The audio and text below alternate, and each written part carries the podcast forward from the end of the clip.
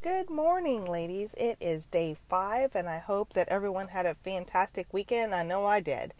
Um, we're just going to go ahead and jump in. We're on Proverbs chapter five. I'm reading again out of the New Living Translation. Um, let's go ahead and pray. Lord Jesus, thank you so much for another week and an opportunity to break open the bread of life with you.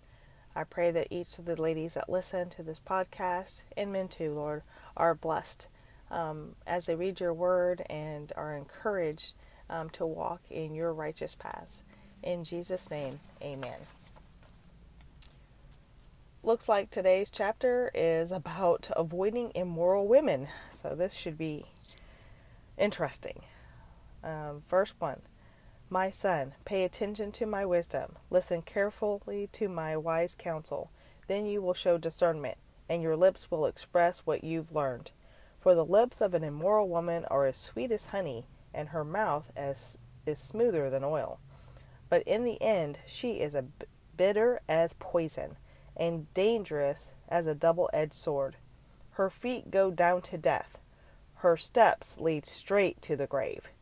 For she cares nothing about the path to life.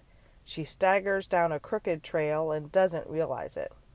So now, my sons, listen to me. Never stray from what I'm about to say. Stay away from her. Don't go near the door of her house.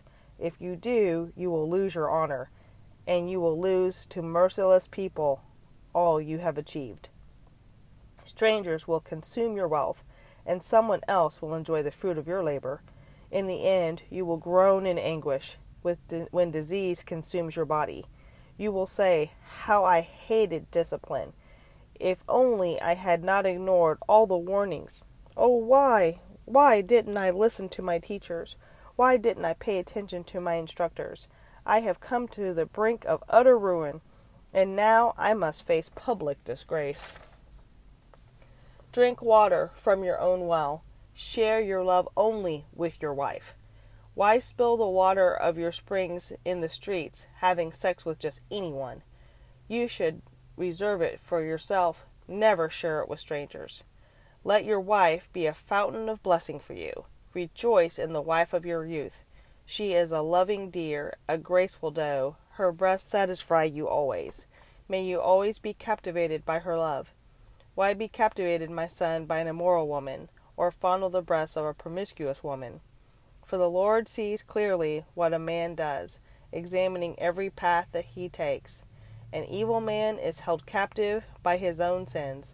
They are ropes that catch and hold him. He will die for lack of self-control. He will be lost because of his great foolishness. Wow. Another strong word from the Lord this morning.